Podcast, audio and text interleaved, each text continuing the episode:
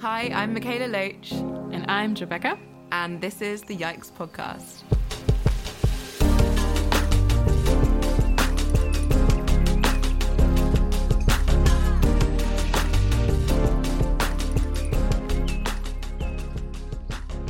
Hello, everyone, and welcome to another episode of the Yikes podcast. Um, I'm Mikaela Loach, and this episode is going to be a little bit different because usually I'm on with Joe, um, Joe Becker, Trees and Peace on Instagram. But um, this episode, we're doing something a little bit different that we've done before. Um, people might remember that back a couple months ago, we did an episode called Black Lives Matter is More Than a Trend with the amazing um, Marie Beecham and Leah Thomas. And we decided, the three of us, that we'd like to do another episode, another update on where we're at. Um, so if you don't know Marie and Leah, they're going to introduce themselves now. I'm so excited to share this episode with you all because it's just great. Go on, you guys. Hi, I'm Leah Thomas. I'm the founder of the Intersectional Environmentalist platform, and I'm a sustainability advocate. And I am Marie Beecham at Marie Beech on Instagram, and I am an anti racism and social justice educator.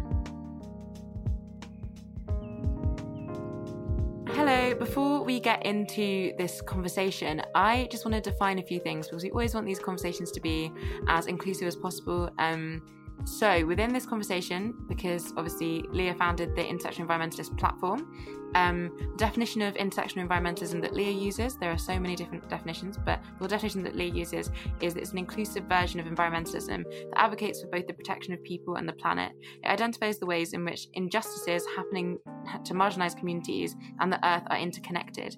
It brings injustices done to the most vulnerable communities and the earth to the forefront and does not minimise or silence social inequality. Intersectional environmentalism advocates for people and the planet. Um, we also talk about a few other things, and as always, I'd encourage people to be googling along as you're listening to this episode. If there's something you don't understand, then just give it a Google, um, as that will like help you understand these conversations better. But we do try and use inclusive language. Um, and one other thing is to note that both myself, Leah, and Marie, we are seen, and what I mean by when I say palatable um, black women, we are all of us are lighter skinned, all of us are like straight sized. Um, we all have pretty privilege in some way. We are privileged in so many ways that make us um, more palatable, I guess, to people. And so we, all three of us, would always encourage you to make sure that you're following on Instagram loads of different voices and not just listening to the ones that you see as the most palatable. Um, yeah, and making sure that you're always trying to amplify and listen to voices of people who are the most marginalized, as that's so important. Um, but yeah, we'll just jump into the conversation now.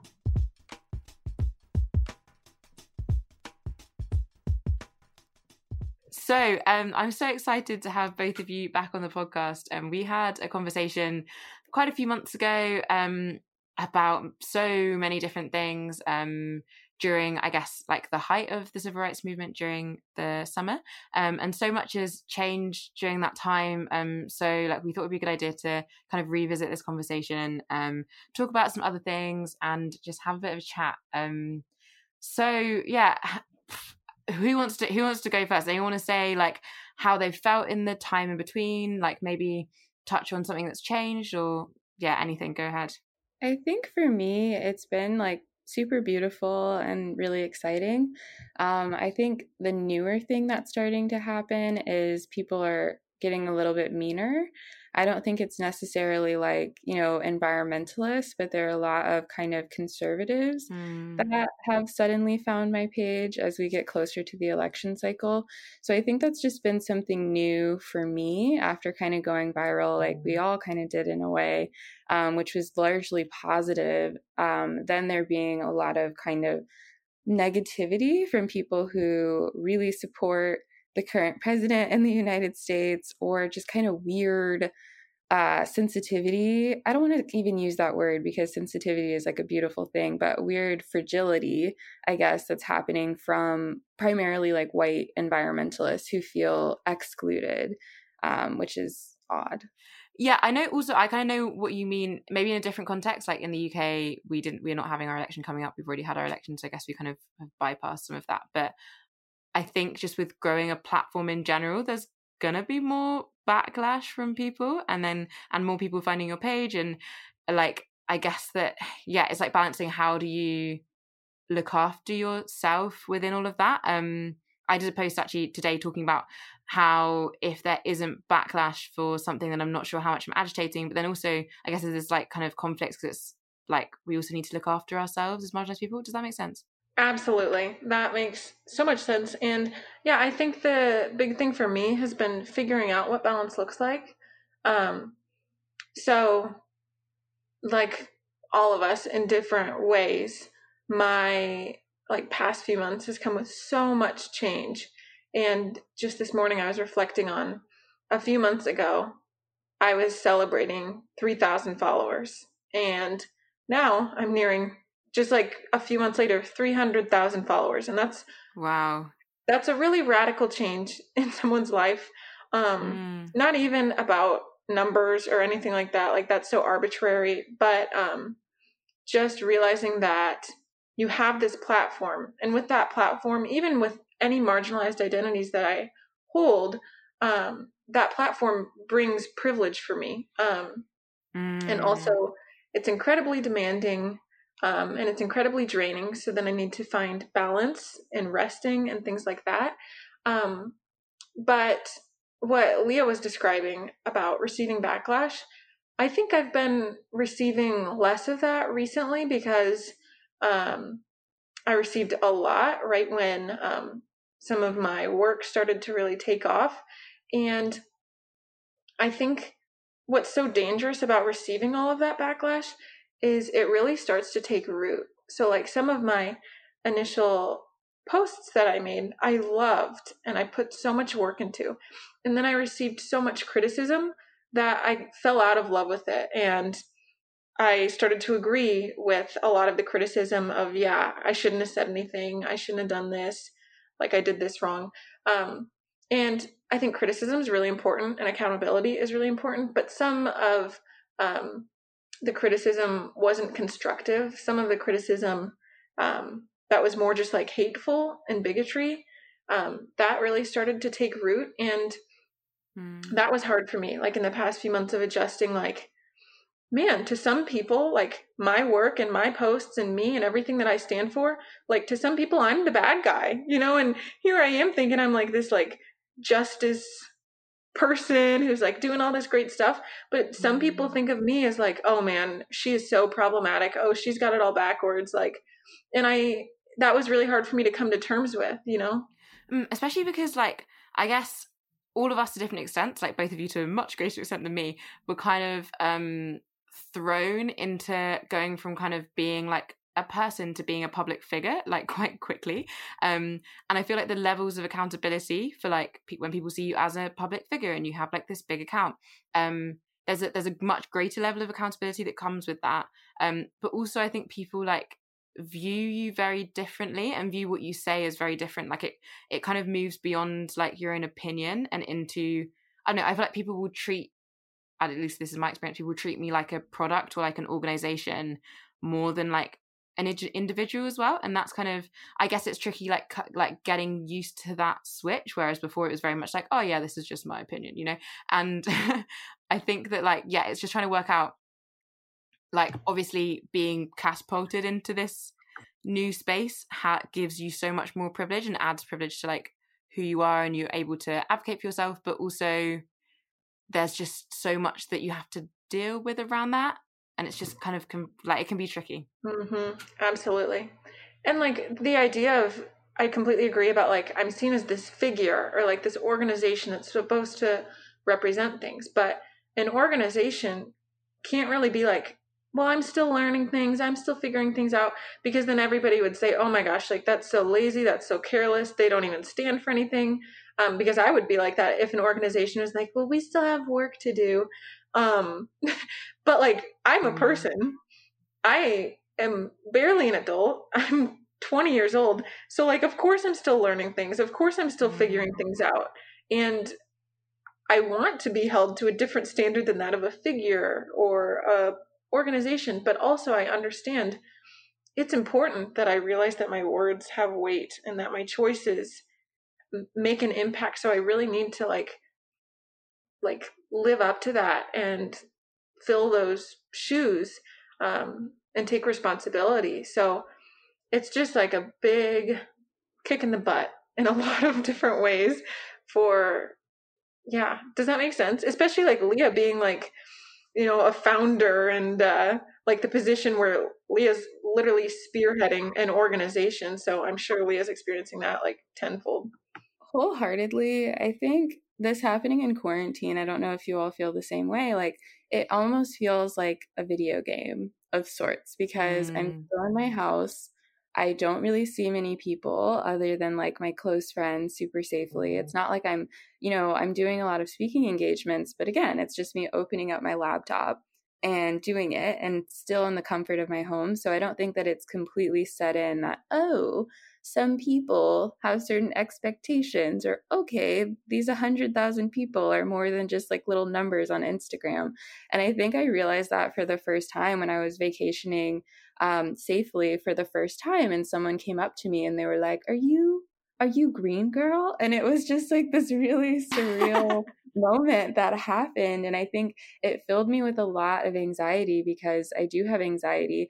And I started to think, like, what if I don't meet these mm-hmm. people's expectations? Like, what if, you know, they see something online and I don't meet it? And then I, I just realized that that was maybe a confidence thing that I needed to be very sure and very comfortable in myself and not get down on myself and just kind of embrace what's happening because in so many ways it's such a privilege to have a platform. But I think it happening so quickly, there are a lot of expectations. Um, and I think it's, you can never be mm-hmm. enough. Like for some people, I'm too aggressive. For some people, I'm not aggressive enough. For some people, I'm too this, you know, my, my aesthetic is too pretty and my graphics are too pretty. And for some people, it's too, you know, boring. And it's just, getting that sort of feedback and just trying to fight against being a people pleaser because I am the biggest people pleaser in the world and I want everyone to like me. And I just had to realize that this isn't sustainable and I need to just focus on the goal. And the goal is to hopefully help the climate movement become a little bit more inclusive and just understand that not everyone's going to like me. And guess what? That's okay because there are so many incredible Black women doing things and we are not the only three black women in this space saying that is almost an like an insult mm. to all Black women who have come before us. And we need to break that paradigm that one Black woman needs to be everything for everyone and instead just uplift each other. And if people don't vibe with me, that's okay. There are so many other people that they would probably connect with um, that are doing other things. And I wish we could, you know, kind of shift that paradigm a little bit. Absolutely. I really relate to a lot that you just said. um, even like you saying that you got like recognized. Um, I've been getting like quote unquote recognized and it makes me incredibly uncomfortable because like when I am just thinking I'm like getting gas and someone says like, "Oh my gosh, I follow you." Um I go, "Wow, thank you. That's awesome." And also in that same instant i realized like wow you've basically like read my whole diary. You know everything. My heart's on my sleeve. And i don't even know your name. Like you have such a leg up on me. That's really intimidating. Um so that's something that i didn't even realize would come with having such a platform is i do like people are in my business because i let them in my business. But then to have those interactions in person it can be really intimidating. Like the idea that like when I was getting gas, before they said something, they were looking at me and knowing who I was, and they were like excited. And I didn't even know that I was like being seen or being watched. You know what I mean? And that's again like a very like privileged problem to have.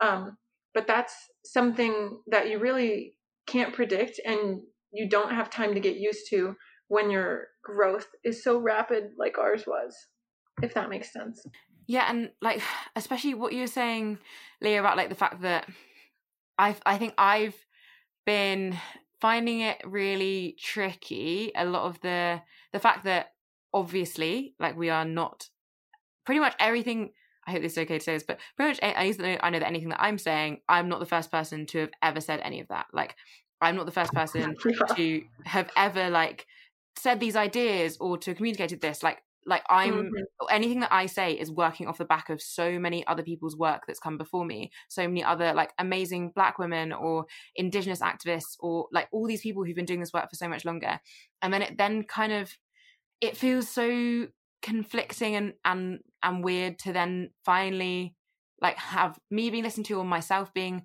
platformed and then like trying to work out and then also then have myself being criticized probably rightly so sometimes for like not um I know not amplifying other people enough but then it, it then it, sometimes it can feel like nothing is ever enough um but then it's just trying to like remember I don't know. I think it's trying to balance the like the need for accountability with myself, and that's so important. Um, and the need for accountability for people online, and then also the extent to which like I'm I'm not a news channel. Like I'm I I can't like talk about every different issue, and I can't spend my whole my whole life on on Instagram. Otherwise, I won't get any other like organizing done or any other work done. Um, mm-hmm. and so it's just like I think I just I think it's really important to remember that like we are like it's just this just conflict, isn't it? Like that we are the like the palatable. We are, we are three women who who yeah we're we're black women, but we're much we're very palatable, but in many ways. Um, and then mm-hmm. like how do we how do we like use that privilege to advocate for other people as well? Um, and just yeah, so many sorry things. Sorry, my brain's like going everywhere now. No, I totally agree. Um, and I even think of like um like what you said, nothing I say is new, nothing I say is original. Like if I was trying to like pull new ideas that nobody's ever thought before out of thin air, I think I would be like failing because so many people have done this work before us and it's so important that we carry on their work. It's so important that we amplify their work and that we build on past ideas. Um, cs lewis even says like the best teachers aren't like instructing new things. They're just reminding of simple truths. Like students don't really need much instructing. We just need reminding. And that's true i think of a lot of like social justice issues. Um and so i completely agree about feeling conflicted about like building off past work and i also think it's really important and what you said about receiving criticism for um maybe not doing enough both Mikaela and leah you you talked about this um, I receive quite a lot of criticism, and I have thousands of angry DMs. Um, and I really feel conflicted because accountability is important. Um, however, a lot of the times I get criticism that I'm not talking about enough things, that I'm forgetting to mention this issue and this crisis, and that I failed to acknowledge this. When really, I'm a 20 year old who picks up my phone and shares things on Instagram and then like puts my phone down and I go to class and I like do this work and I do this and like you said Mikaela mm. like I'm not a news station and I don't claim to be like a comprehensive source of all of your world news um, but I am like held to that high standard and I totally understand it and I think it's a fine line. And one thing that's been really upsetting for me is other like quote unquote activist influencers in this space have been extremely critical of me and um, have been it seems like there's almost this resentment as if we're all competing you know we're all competing for the same crowd we're all competing for attention we're all um, competing to be the best to say it or, or, the first to say something and this competitive nature mm. is really disheartening mm-hmm. because it doesn't help us in our mission, which is a unified mission. And it certainly doesn't make this movement one that people want to join, you know. Um, and there's even, it makes me think of this study that um, people, they did, there was a study done about how people feel about vegetarians and all in all, the pe- everybody was like, "Yeah, vegetarians, they're fine, like whatever." But the group most critical of vegetarians was vegans because vegans were upset that vegetarians weren't going all the way. Um, and the study was supposed to like reveal how even when people like agree on an issue, even when people like are in the same like on the same team, there's still isolation if you're not in the exact place on the same team. You know, if you're not in the exact mm. same position or the exact same stage in life or the exact same place in your journey.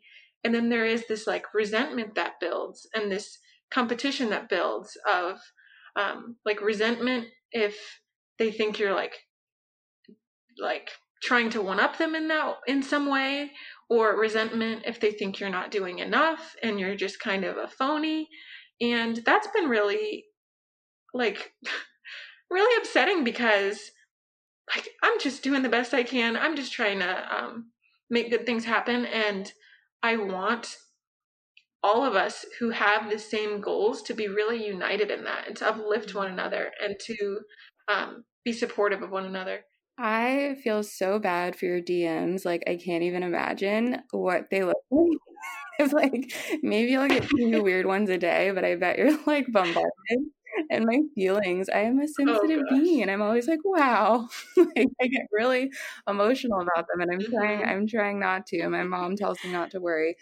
Um, but no, I totally feel that. And I think that's kind of why intersectional environmentalist was started touching on your first point because as i was going viral as a pr person i realized really quickly like okay i'm a lighter skinned black woman who work for patagonia like these people that has grown up in primarily white spaces these people are probably going to try to flock to me um, and paint me as like the person or us, the three of us, as like the people in environmentalism. So, like, I really wanted to see very quickly mm. how we could, and it was done scrappily not with as much intention and you know we're evolving but i was like how can we pull together a council of people like teresa baker who started the outdoor ceo diversity pledge and has been doing this work for forever or jose who's the founder of latino outdoors who has been in this movement for a long time and how can we create a council or a separate entity intersectional environmentalist that isn't like a Leah fan club that can highlight repeatedly different people.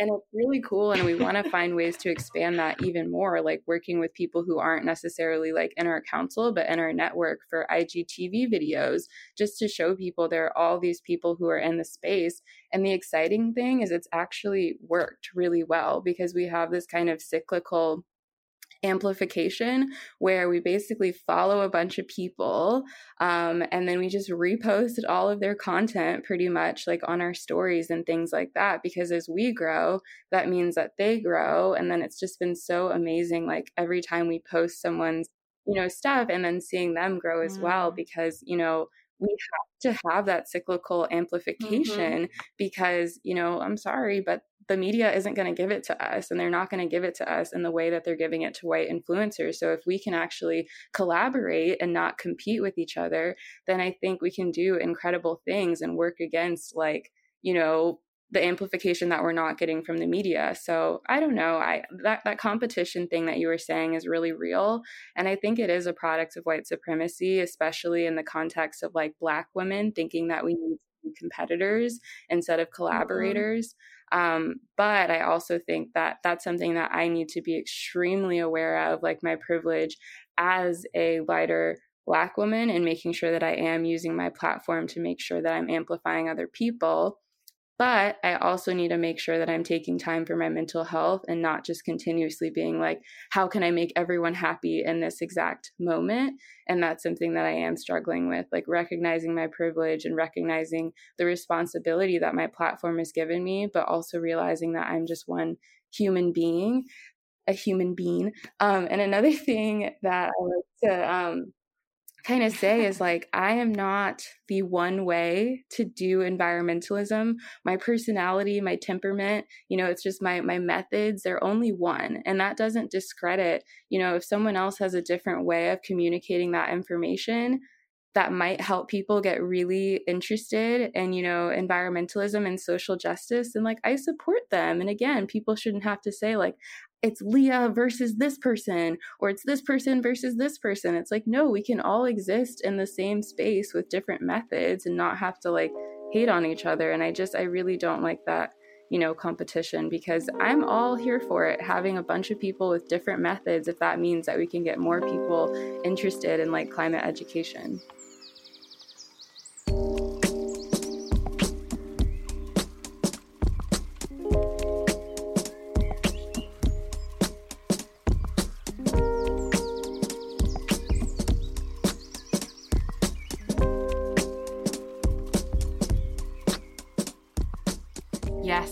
Oh my gosh, especially thinking about competition. That's something that um but also about how social media has become this like well not become it is like a cult of personality in so many ways and it's like um it is so individualistic and i find that tricky because i think that individualism is a huge issue especially within activism um like I'm reading. I, I say I'm reading. I'm reading flipping ages because I just dip in and out. But um, I'm reading "Freedom Is a Constant Struggle" by Angela Davis. in it, she she talks about. I feel like I always say I'm reading it because it's like it's a collection of essays. So I'll dip into the essays. But I always say I'm reading stuff too. It's like yeah, well I picked it up last week, so yeah, exactly. But like, it, there's an essay that talks specifically about individualism and how like that's used to kind of um stop movements from being cohesive and together and it talks she talks about how people in history like depict the civil rights movement as the act of like all these exceptional individuals um but actually all that does is kind of feel people make individual make, make other people feel like that they aren't they aren't an exceptional individual therefore they're not equipped to make change and i feel like when we allow that to happen on instagram when we allow it to be that it, it has to be this person who said this and this and like therefore like if if for example say that someone was like no one else is allowed to talk about intersectional environmentalism apart from people on the council like all that does is like gatekeeper's side of of activism all that does is prevent a message from getting out there more and it makes it about the individual rather than about the movement and we need to be like about the movement more and i wish that I wish that like we could move away from this individualism a little bit and like more into like how can we be part of a collective struggle? Yeah, I completely agree. And then I also realize like a lot of people just feel like making stuff up. Um, which is it, it's it's it's hurtful. Like I've heard people say like, Leah, like you're trying to like copyright the word intersectional environmentalism or like you're trying to, you know, be the owner of this or you're trying to trademark it. And I think that is also something that I would love if people could fact check, like some of the things, you know, that they say. Um, and it can be incredibly hurtful, like the ways that they might, you know, criticize people if it's not like actually founded in something that is going on. And that's something that I've seen like with activists, and it is kind of that competitive nature. Um, and that's just kind of a side note, but I really wish people would like sometimes fact check that information um, when it might not necessarily be the case. because I mm. like that's what I say like intersectional feminism like that is a word that exists and describes like so many different things and I don't that's how I would see intersectional environmentalism being even if I put those two words together like I'm sure other people have done that so many times and I don't want to be the validator of that word and that term nor intersectional environmentalists or any of the council members I think we're all just different like expressions of what intersectional environmentalism can be and it can look like something different for everyone. So i mean yeah there's that post that i posted in may but i don't really want to be the gatekeeper of it and i don't want to own it in any way shape or form. Like i want it to spread far and wide and for people to build off of it and just always make sure they're crediting you know Kimberlé crenshaw in the process and all the black women who have pioneered it. Mm. but i really hope people know that even though we're called intersectional environmentalists, we are not the gatekeepers of or validators of what it means. And for people to view it similarly to intersectional feminism. Yeah, absolutely. Um, and like circling back to what Mikaela was saying about individualism and how individualism can be really insidious, even though it comes from maybe good intentions, but also like maybe a little splash of like superiority complex and maybe a little dash of um, you know being like really elitist about things. Um, i think it it makes sense that in these movements we can feel competitive or we can um, be maybe be inclined to like make jabs at another person because um, like i've had people who were supposed to be like my my Insta friends make some pretty rude comments on my posts or DM me some things that, that weren't really justified. And um, I think it kind of makes sense because we've always been sent the message that there's only room for one.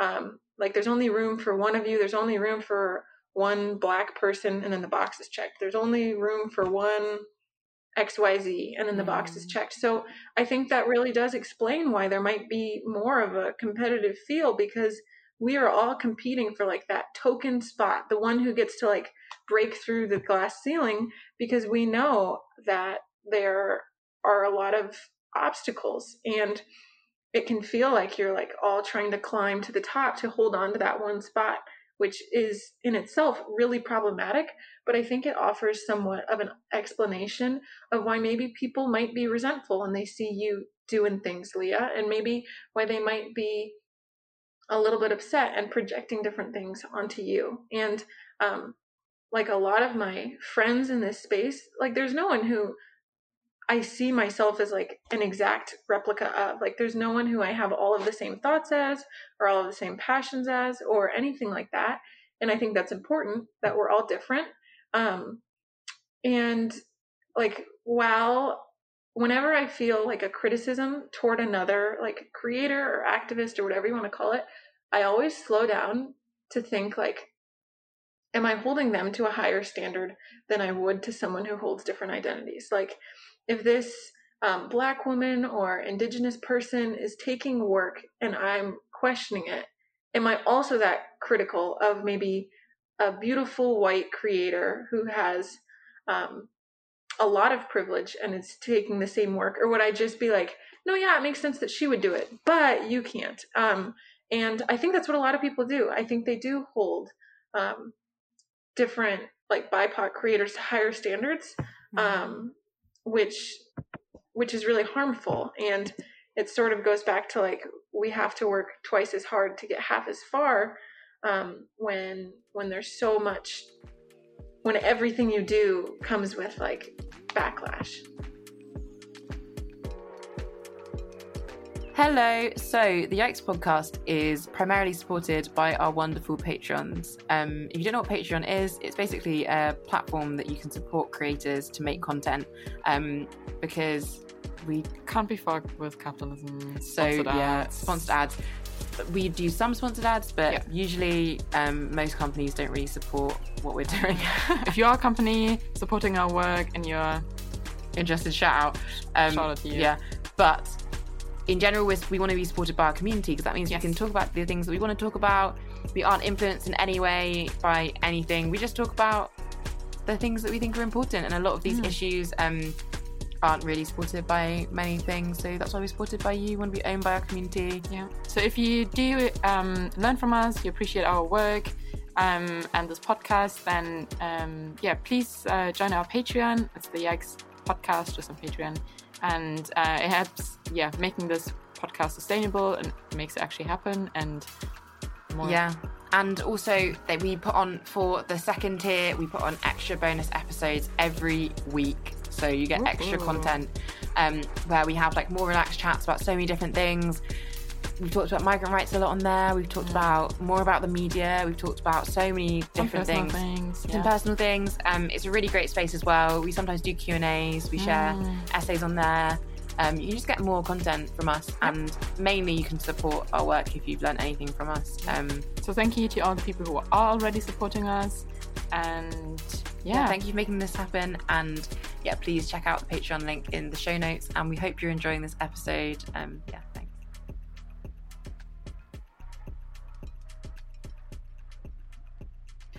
Yeah, and I feel like there's an important distinction to make between like um the competitiveness or, or gatekeeping that we are seeing, and then like the importance of um and the well the history of erasure um of like mm-hmm. black people's work um, yes. um and the like importance of crediting marginalized folk mm-hmm. for their works. There's like I think there's like that's like a different like for example, it's really important yeah. um like within the environmentalism movement there's been such a huge erasure of um, indigenous knowledge and of like the work of so many bipoc people within the movement that's been kind of co-opted and taken by white folks instead. And so it's in that context like obviously it's so important that these like marginalized people are being credited for their work.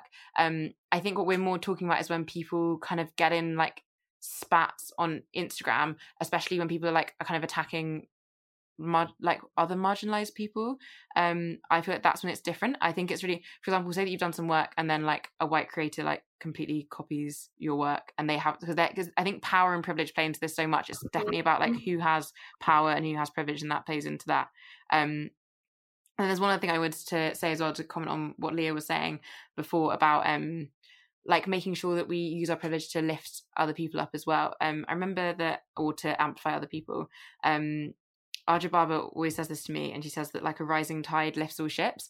And I think that what I see that happening with like black women on these spaces so much, and with already marginalized people, because I think that like when when we work together and when we like try and actually like amplify each other, then like all of us are amp like all of us win in the end like if we work together and if we always so i think i see that myself with with my privilege i can use that privilege to also yeah to share space and that's what like Intersectional Environmentalist is doing to like open up some not even open up more space but to give that space. It's like we have this kind of idea that we that there's not enough of anything but in the reality that there is so much space and there's enough space for all of us to thrive. Yeah i i agree completely and i think that's something that i even have personally. It's like a scarcity mindset. Since i've been in college like i've been working and working and working and just like trying to you know survive and i think that's something that i personally have and i think that is something i can only speak for me and my family and like our african american identity where we have kind of had a scarcity mindset because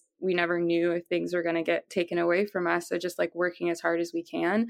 Um, but that's something that I do try to remind my own self to take a step back because sometimes when I'm taking work, I'm just thinking about, you know, like I want to be able to support my family and like provide for my family. And I don't know if this is going to stop. I don't know if you all have had similar thoughts about that because there's so much like woke washing that's happening right now mm-hmm. and greenwashing that's mm-hmm. happening right now. I have never been this bombarded in my entire life with requests to do work and speaking engagements. And then I'm thinking, like, well, what if this ends? Like, what if it's not trendy anymore for them to like want to talk to Black women? Like, I need to take mm-hmm. all of mm-hmm. these engagements now. And I'm trying to rest and I'm trying to relax and try to think with more of a growth mindset. But it's so deeply embedded in me. And I honestly do not trust a lot of these corporations to continue this work in 2021.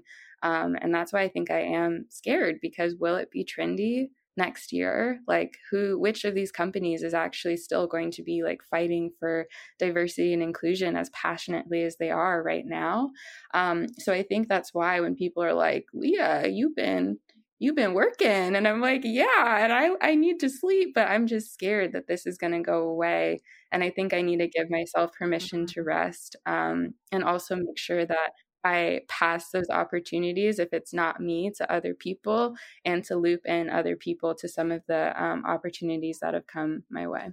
I completely agree with that scarcity mindset um, because we all know that with a large majority of people, um, momentum will fade.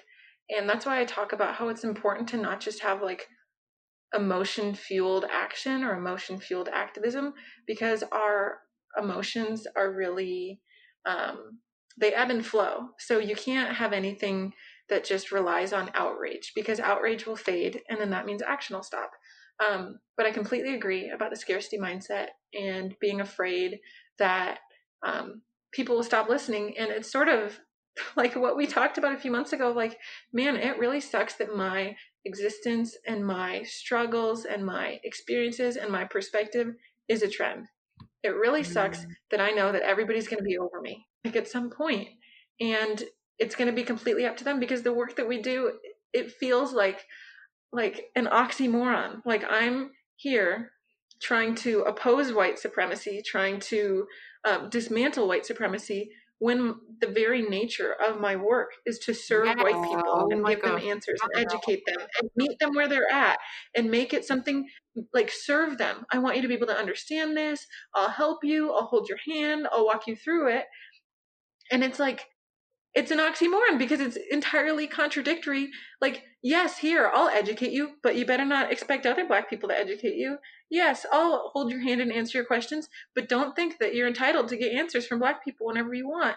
And it's so it feels hypocritical and it feels so wrong um, that the very nature of your work might be perpetuating white suprem- the white supremacy that you're mm. seeking to dismantle. And I've gotten some really real criticisms about that because I think that is a real issue. You know, even if people are engaging with what you have to say, even if people are commenting that they love it and that you provoked thought, you really don't know if they're doing anything with this in their lives. Like, you really don't know if they're reading about it and that's all they do. Like, if you and your work is making them feel like they're doing enough, and it might actually be resulting in lack of action because you're making them feel like wow, I'm doing great. I follow people on Instagram. I shared a thing by a black woman, like, like box checked for the day. And that's the exact opposite of what you want. And you really can't know that just from, from numbers or analytics or anything like that. Like the ball's in their court and you have no control and you have no understanding. And that really sucks. Like it's, it's really difficult.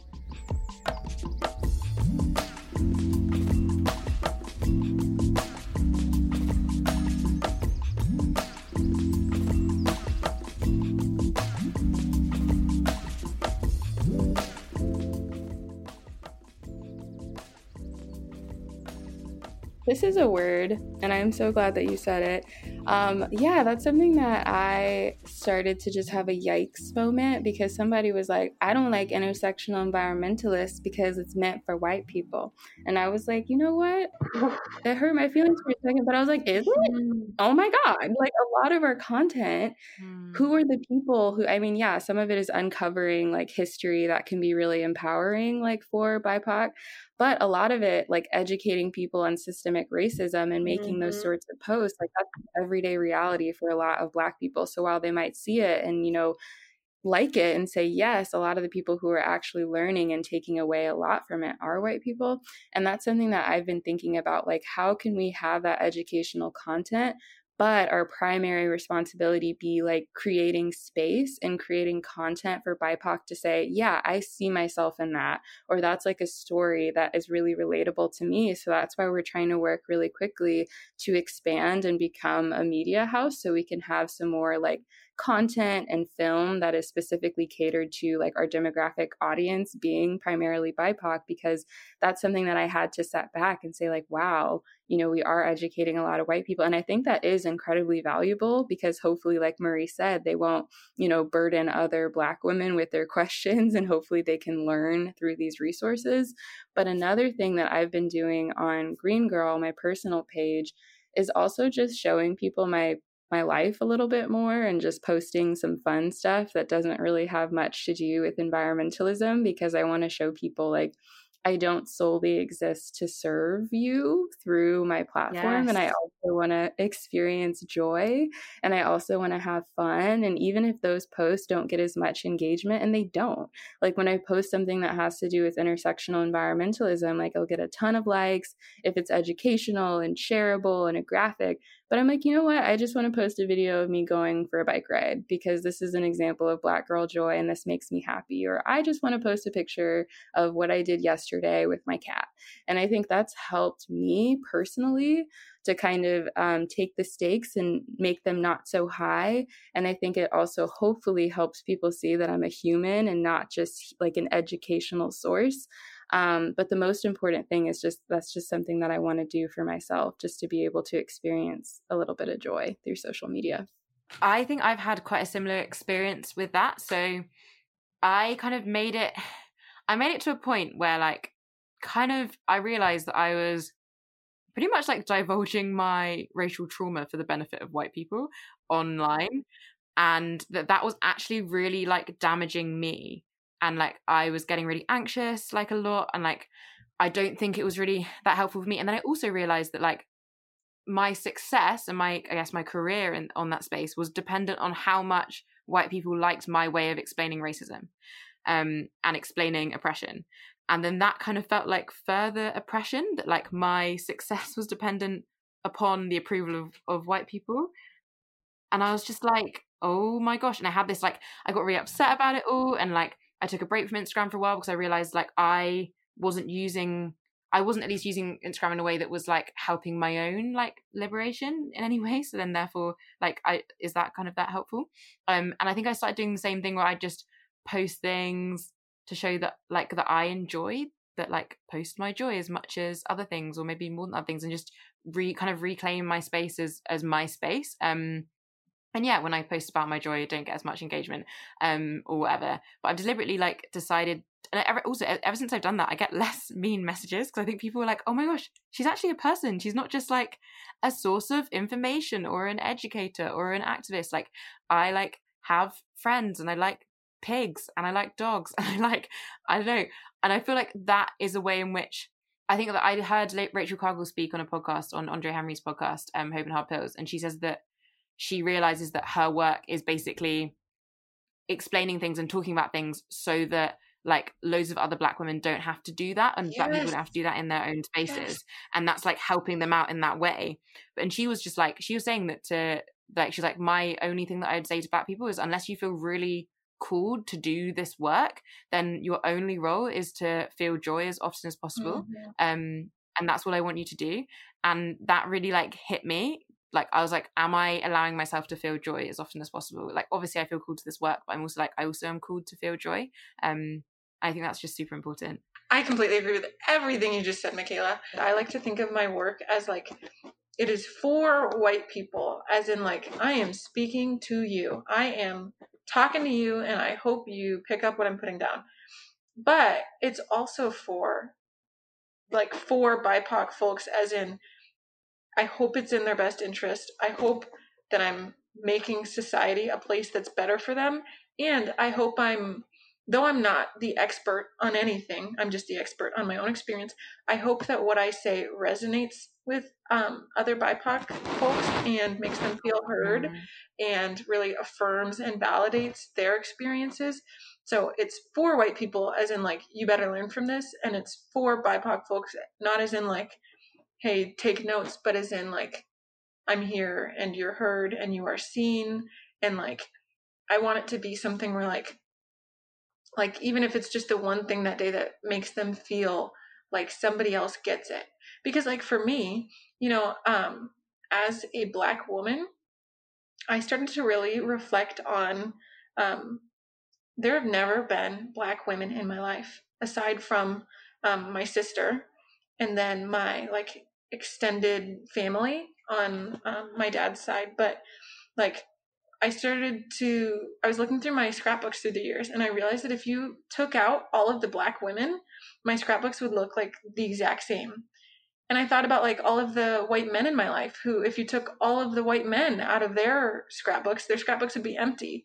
Or like the white women in my life, if you took all the white women out of their scrapbooks, their scrapbooks would look totally different. And like a scrapbook is just a representative for your life and for your memories. But realizing like, I really haven't had other black women in my life um, for like since childhood. And um, that, that was why it was so important for me to read books by black women and about black women and to take in like media that was for me and that made me feel really heard and that really validated my experiences and made me feel seen in a way that the people in my life couldn't really do. Um, so that's what i hope to be for other people who share my identities even though yeah i am like serving white people in a way.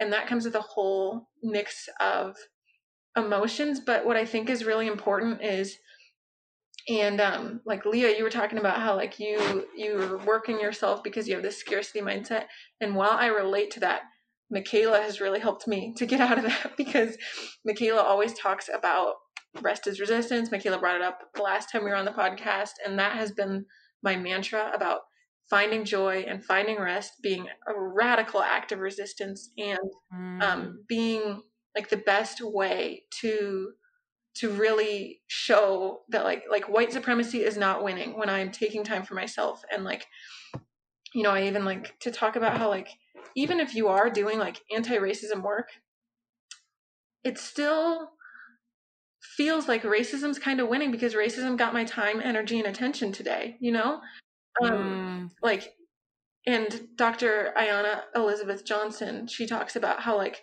racism is distraction and also so does toni morrison. She's got a great quote on how like the end goal of racism is distraction. So as long as we're still always putting out these fires and tending to it and combating it and all that like in all of that time though it's necessary work racism's winning. Like racism like we have to hand it ourselves. And that's why rest is such a radical act and joy is such a mm-hmm. radical act.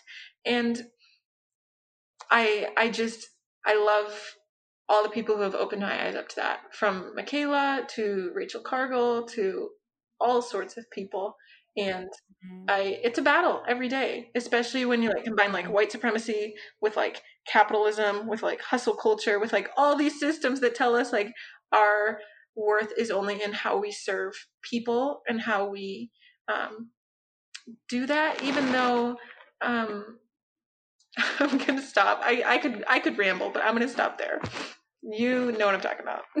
Yeah i'm super like yeah Mikaela thank you. In our last podcast i really remember you saying um, i don't know if you said joy is radical or rest is radical or whichever one it was.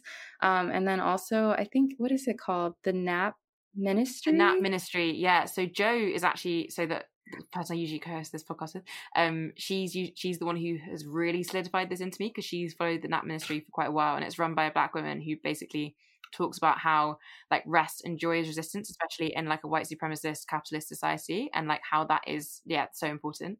They are so incredible. And Marie, I don't know if you're following them yet, but they're so relatable. And I just love how they talk about taking naps, like literally, and then other acts of like resting specifically for Black women. Um, and that's something that I am trying to get better at. And I'm glad that we had this conversation because I want to move away from that scarcity mindset and into an abundance mindset. That's what my mom calls it.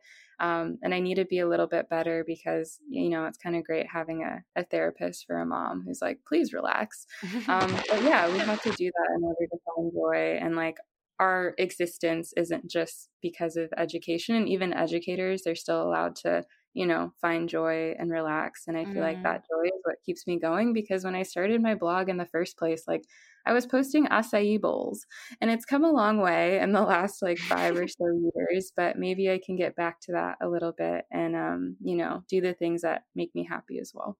Yeah. Cause one thing I also think about is like, um, yeah, we, I think we feel like to be a black environmentalist, we have to constantly talk about our own or divulge our own trauma in some ways. And it's like actually we just can get to exist and to talk about the things that we care about and like yeah, our joy is important. I like I was recently I've been like not going on Instagram on the weekends or not going to social media on the weekends and then like posting a roundup on a Monday. I think the first week I did it, I was like after I posted the roundup, I was like, now to the important stuff. And I shared all these like graphics or like posts about oppression and environmentalism stuff. And then I realized like actually, wait a minute, my joy needs to be important too. And I need to stop like and when I when I even say to myself, that like my joy isn't important then mm. that's like how i'm viewing myself and that's how i'm i'm not really loving myself enough if i don't think that me feeling joy is important i wouldn't say that to my friends so then why am i saying it to myself so yeah i think checking myself on that's been good as well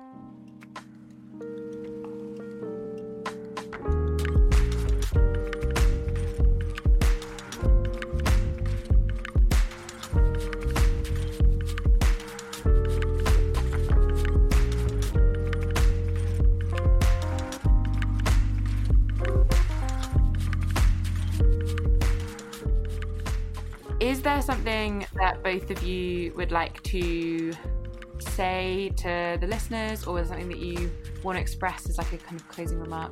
Yeah, so I've really, really enjoyed this conversation. Obviously, I enjoy any chance to chit chat with the both of you. And what I really hope that people take away from this is um, sort of the same thing that we were talking about a few months ago. Um, when it comes to how a civil rights movement and an uprising and all these things, um, in a way, like a good thing can still use improvement and a good thing can still be critically examined. So, like, a good thing is having more conversations, but this can still be critically examined as why does it take black suffering to get us there? Why does it take tragedy to make us care for a short time, you know? Um, so, what I hope people take away from this conversation is realizing that, like, we're here and we're black and we're gonna be around and, like, we're not going anywhere. And I hope that the energy and the buzz and the passion around all of this um, doesn't go anywhere either. Um, if I had to have like one little ending piece, it would just be that for people to remind themselves like they can't be everything for everyone and that they shouldn't strive to be because that's a little, you know, impossible. And through collaboration, I think that, and if we can encourage our followers to know, like, that, hey, there are some of these other amazing people doing amazing work. And even if you don't connect with me, here's some other really great people. And through collaboration, I think we can actually kind of progress um, environmental justice a little bit more um, and that it's okay if not everyone finds you to be relatable or even likes you as a kind of former people pleaser. That's something that I try to remember. Um, and just to be yourself and use your skills because everyone's skills um, have a place in this movement, even if it's not holding the megaphone and even if it's through art or if it's through poetry or whatever it might be, any of those skills are super important for the revolution. So, yeah. Oh, and I just want to say as well, like, it's been so lovely to see how both of you have grown and adapted and also like to have had like conversations like not just not just within this podcast conversation but we've like all three of us in different ways have had conversations about like challenging each other on things and like all of us kind of wanting to listen. And i just think that it's really beautiful and wonderful. And yeah it's been really lovely to have this conversation because i feel like a lot of us a lot of us, all three of us, have like quite sim- similar experiences in some ways and different experiences in others. Um, so yeah, it's just been so lovely to have you both back here. Thank you so much for coming on the podcast. Um, and we hope everyone has enjoyed this episode. Um, yeah, check out, definitely check out. Um, both Marie has a Patreon and Leah, Intersectional Environmentalist has a Patreon as well, doesn't it? Yes, we do. Yeah, and follow um, Marie Marie Beech on Instagram and Leah um, Leah Green Girl Leah. I was like, what is Leah's? I was like, is it Leah Thomas Green Girl Leah on Instagram and Intersectional Environmentalist um, to hear more about all of this. Um, and we hope you enjoy this episode.